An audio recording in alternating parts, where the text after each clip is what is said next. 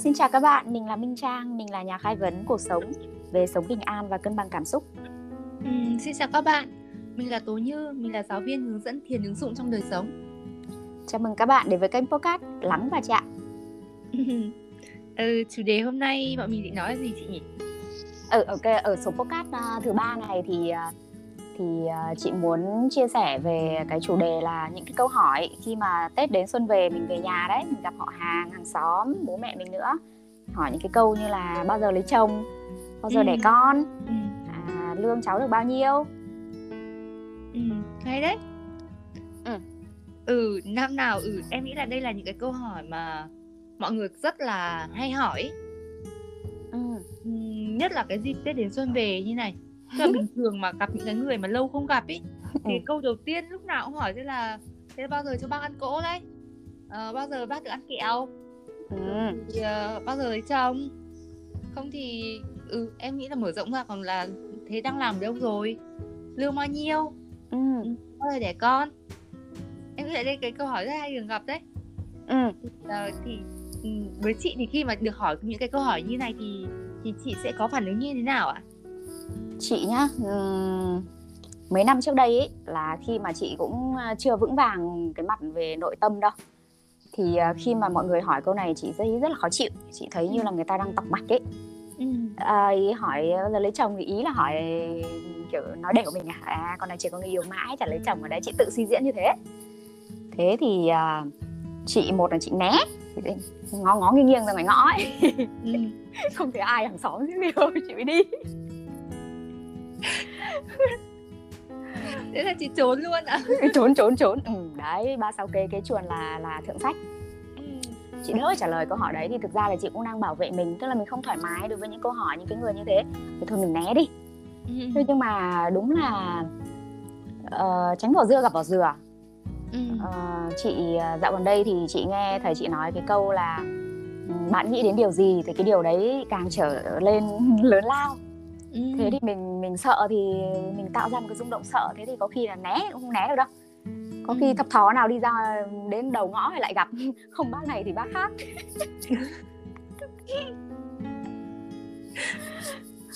Đấy thế xong ờ, chị còn nghe một bạn nói là tức là bạn có một em bé rồi.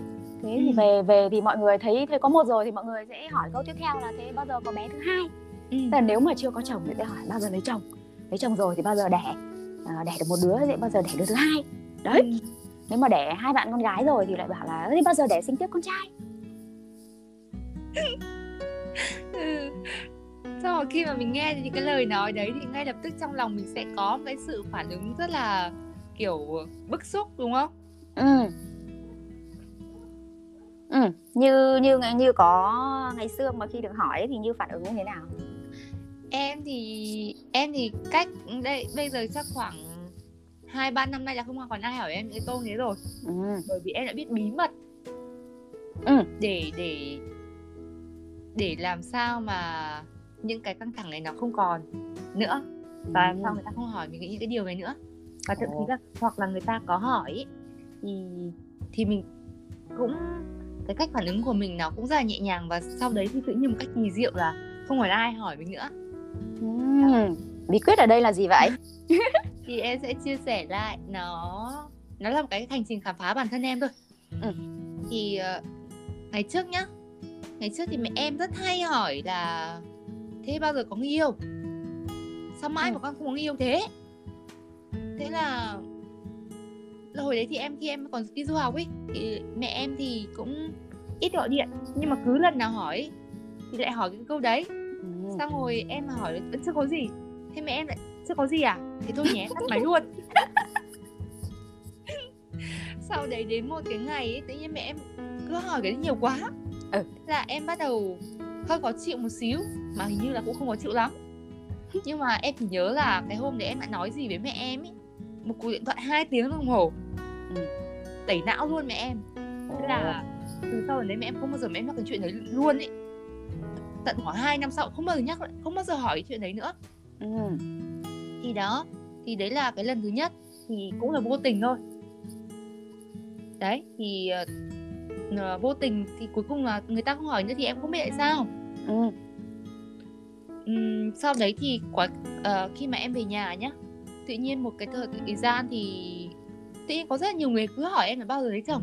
Ờ sau khi em đi ăn sáng em nghe một cái chú hàng xóm ấy tự nhiên là người ta một ngày đẹp trời thức dậy xuống phố xong rồi đi ăn đang rất là vui vẻ tự nhiên có một chú đến xuất hiện bao giờ lấy chồng. Ừ. Đây, trong đầu trong lòng mình tự nhiên bắt đầu cồn cào ruột gan lên bức xúc rất là khó chịu à. Xong bắt đầu nghĩ là cái ông ông vô duyên thế nhở sao cứ hỏi những câu hỏi tục mạch thế nhở tại ừ. sao không người ta có hạnh phúc không có vui không? Ừ. ờ, có gì thú vị không? Lại hỏi bao giờ lấy chồng rất là khó chịu ấy. Đó thì mở rộng ra thì như lúc em có nói là đấy bao giờ có con lương bao ừ. nhiêu rất nhiều những cái câu hỏi như thế ừ. thế là về sau ấy, thì khi mà em học phát triển bản thân rồi tìm về bên trong bản thân mình ấy thì uh, khi mà được tiếp xúc với cái lý thuyết về những tấm gương quan hệ ừ. thì em mới biết rằng ấy uh, người khác đến để phản ánh tình trạng trạng thái hiện tại của bạn ừ. tức là khi mà bạn căng thẳng về một cái điều gì đó thì tự nhiên sẽ có một người đến để nhắc nhở về cái căng thẳng đấy của bạn. Ví dụ nhé cũng là một cái người mà người ta không có chuyện căng thẳng là khi nào lấy chồng ấy thì khi một cái người người ta đến hỏi là bao giờ lấy chồng thì người ta cũng chuyện đấy ra bình thường chả có vấn đề gì cả.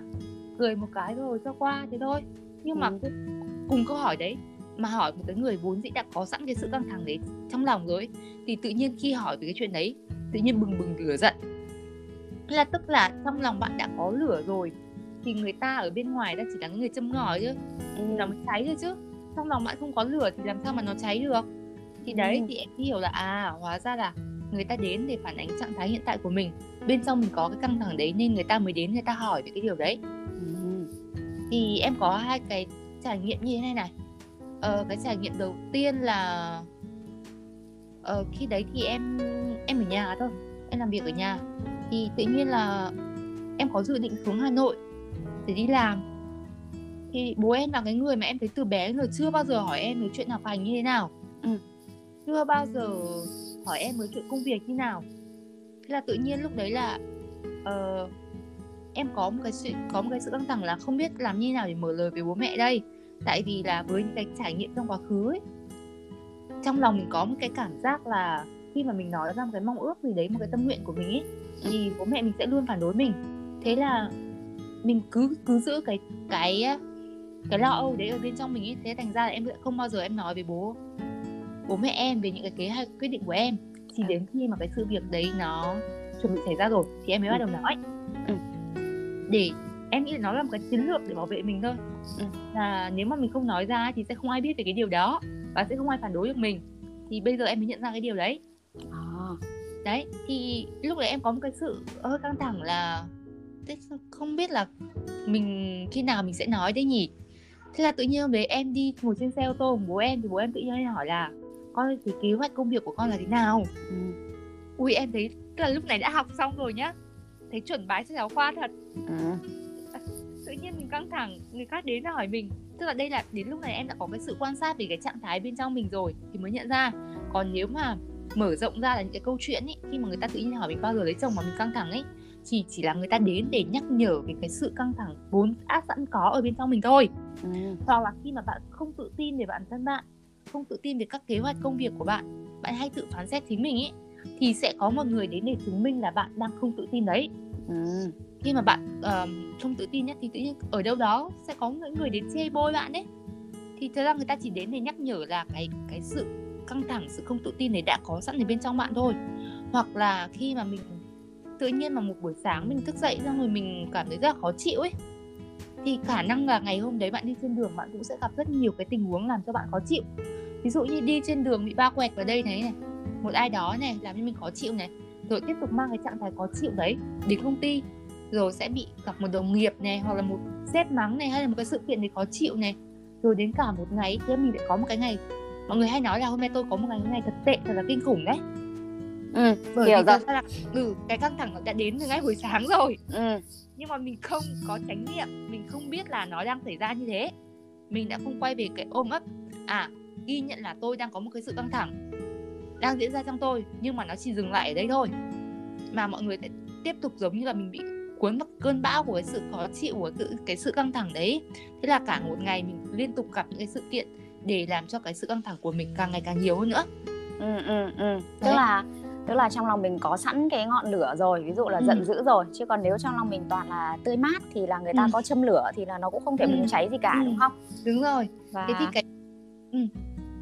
cái bí mật ở đây chính là khi mà một ai đấy hỏi mình một cái câu hỏi gì mà làm cho mình cảm thấy khó chịu mình bắt đầu phán xét người ta vô duyên ấy thì thực ra là người ta chỉ đang nhắc nhở về cái trạng thái căng thẳng vốn có bên trong bạn thôi giây phút đấy bạn quay về ôm ấp cái điều cái căng thẳng đấy của mình và chỉ mỉm cười với người ta và trả lời một cách ra nhẹ nhàng ấy thì tự nhiên là có thể là có một hai người đấy đến hỏi bạn.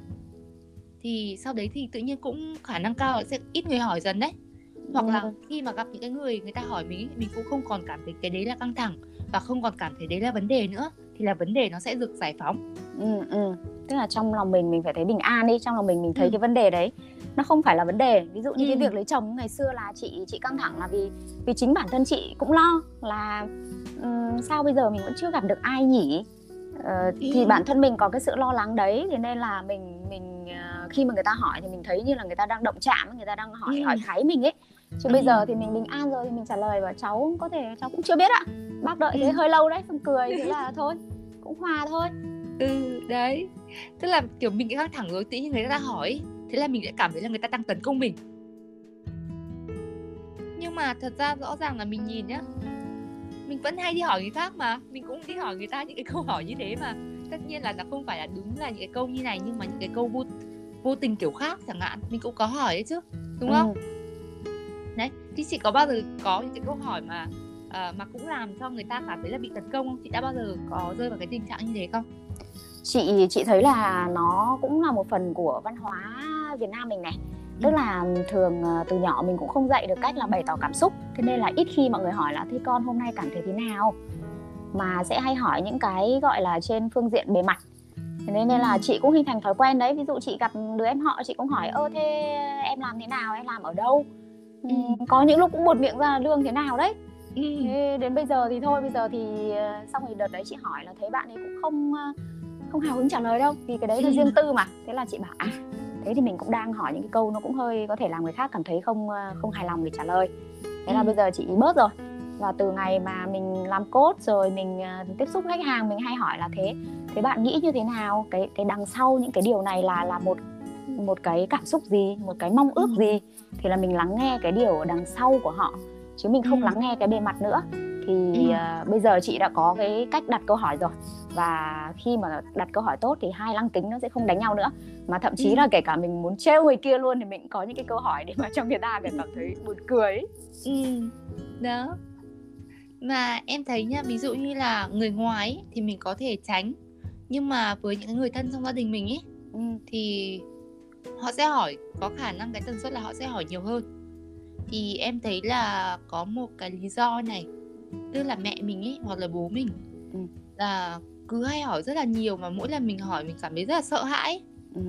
và họ bắt đầu khi mà mình không nói thì họ bắt đầu suy đoán rất là nhiều ừ. thì và cái sự lo lắng của họ thực ra họ đến từ cái việc là khi mà mẹ mình hoặc là hoặc là những cái người người ta rất là quan tâm đến mình ấy ừ. khi mà người ta nắm quá ít thông tin về mình ừ.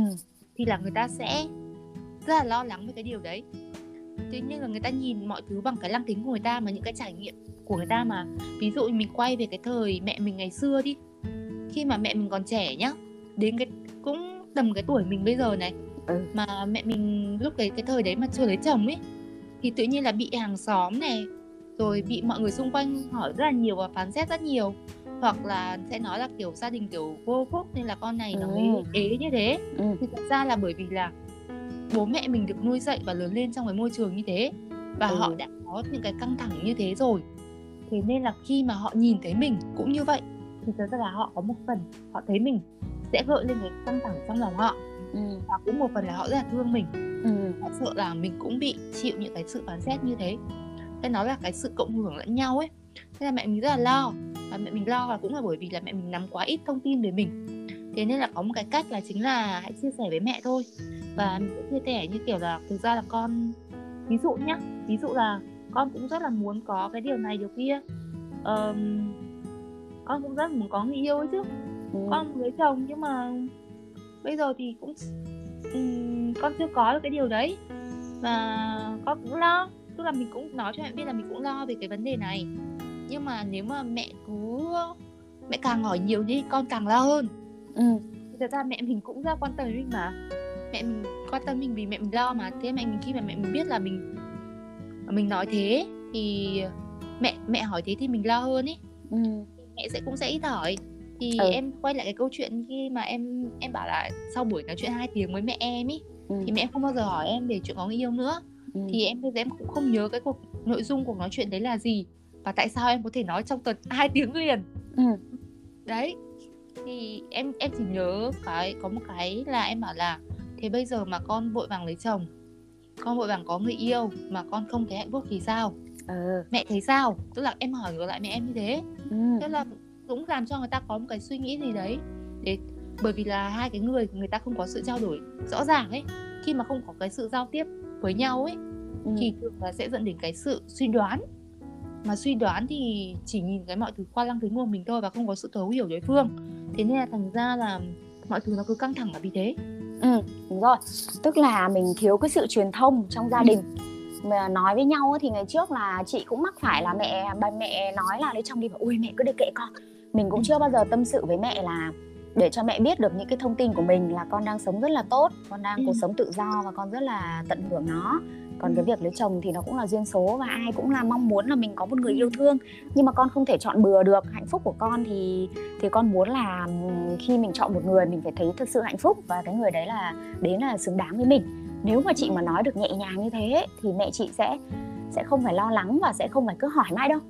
Thế ví dụ như mẹ chị bảo là thế vừa rồi thì hỏi thế thì dự định khi nào sinh con? Thì bảo bây giờ con à, con đang chuẩn bị kế hoạch là cho mình khỏe lên này rồi à, tinh thần vui vẻ các thứ thế nên mẹ chị cũng thôi thôi. Chẳng qua là ngày xưa cái kiểu truyền thông giữa gia đình nó nó thiếu sự kết nối ấy. mà khi mà nghe người ta nói người ta hỏi kể cả là họ hàng mình nhá thì mình lại nghĩ là người ta nói kháy người ta tọc mạch ấy. Nhưng thực ra là là ngoài những câu hỏi đấy ra họ cũng không biết hỏi câu nào khác cả. Thế thì um, ngoài những cái câu đấy thì người ta nó, nó nó sẵn trong đầu người ta rồi. Thế nên là gặp mình một cái là automatic là bật luôn ra những cái câu gọi là lập trình sẵn ở trong đầu. Ừ. em nghĩ là đấy là cũng là chỉ là những cái câu cửa miệng vu vơ của người ta thôi người ta chẳng có ý gì đâu. Mà người ta cũng không biết hỏi cái gì. Ừ. thì cứ hỏi thế thôi. Cái đời của người ta là người ta được hỏi những câu đấy mà. Thì người ta cũng học được từ những cái điều đấy mà người ta đi hỏi những người khác thôi. Ừ. đó. Ừ, những câu hỏi mẫu. Ừ, câu hỏi và mình sẽ soạn ra những câu trả lời mẫu. Ừ, đúng rồi. Ừ đúng chị nói hay đấy. Tức là họ có những câu hỏi mẫu thì mình cũng soạn ra những câu hỏi mẫu đi. Thì em nhớ là cái cái lượt um, em đi ăn sáng hay là em đi đâu ấy thế là mọi người bảo là ơ thế thì bao giờ cho bác ăn cỗ đây? Thế là em bảo là thôi bác ơi bây giờ mình ăn sáng trước đã. Ừ. bạn chuyện gì sâu xa quá bây giờ ừ. mình cứ tập trung vào bây giờ đã. Ừ, hay đấy. Phải bác hít thở đi dạy luôn bác. Trải nghiệm. Lại quay về với hơi thở bác lại bảo là chả hiểu con này nó đang nói gì người đâu đây ờ đúng rồi đấy thế nên là chị thấy là nếu khi mà mình có một cái cách là giải quyết mọi thứ trong cái sự ừ. thương yêu trong cái sự hòa bình á không có gây chiến tranh không có gây tổn thương gì cho nhau cả thì mọi thứ nó sẽ rất là êm đẹp thôi vâng. còn còn nếu mà mình cứ dùng cái cách tấn công hay là gây đổ vỡ thì cái cái cái người đau thương thực ra chính là mình mình cứ né né né tự dưng mình đi ra ngoài cổng mình cứ phải núp núp như mình là cái trộm đúng rồi em uh, cách đây vài tháng thì em có gặp một anh thì anh đấy cũng bảo là anh ấy không không nói chuyện với mẹ ừ. bởi vì là mỗi lần anh ấy nói chuyện với mẹ thì mẹ anh ấy cứ nói cái gì ấy.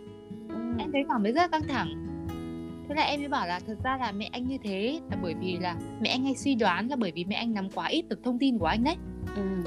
thế là em chỉ nói một câu ấy thôi ừ. mà em thấy là cái mối quan hệ của hai mẹ con chuyển biến một cách kiểu thay đổi một cách kiểu kiểu 360 độ luôn đấy ừ.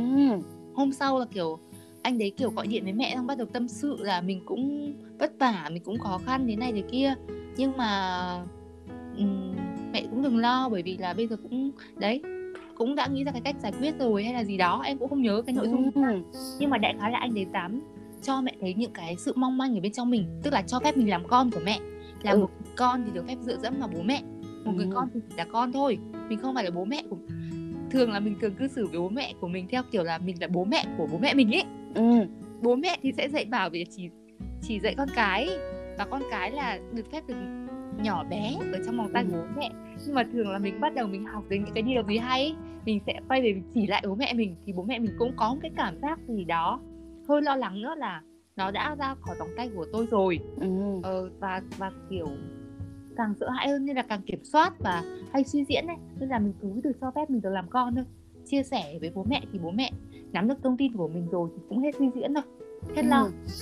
Ừ, đúng rồi. Ở đây cái từ khóa ấy, chị thấy là từ ừ. suy diễn ừ. thì trong cái khóa chị học về sờ cái bụng ấy thì là khóa này là dành cho gia đình thế ừ. là hôm qua có một ờ, cô cô chia sẻ là, là cô ấy cứ khóc mãi thôi thì cô nhớ đến mẹ tức là những cái lúc mà đợt đấy ờ, rất là khó khăn cô chia tay chồng và ở về về với mẹ thế là mẹ mẹ hay hay cáu rồi mẹ cứ hay nói là mày làm khổ tao các thứ thì cô khóc ừ. lắm rồi cô bảo là thế tại sao mẹ lại lại không thương cô như thế ừ. thế là thầy mới nói là thế cô đã chia sẻ những tâm sự này với mẹ chưa thế thế xong thì ờ, cô chưa chưa biết cách chia sẻ.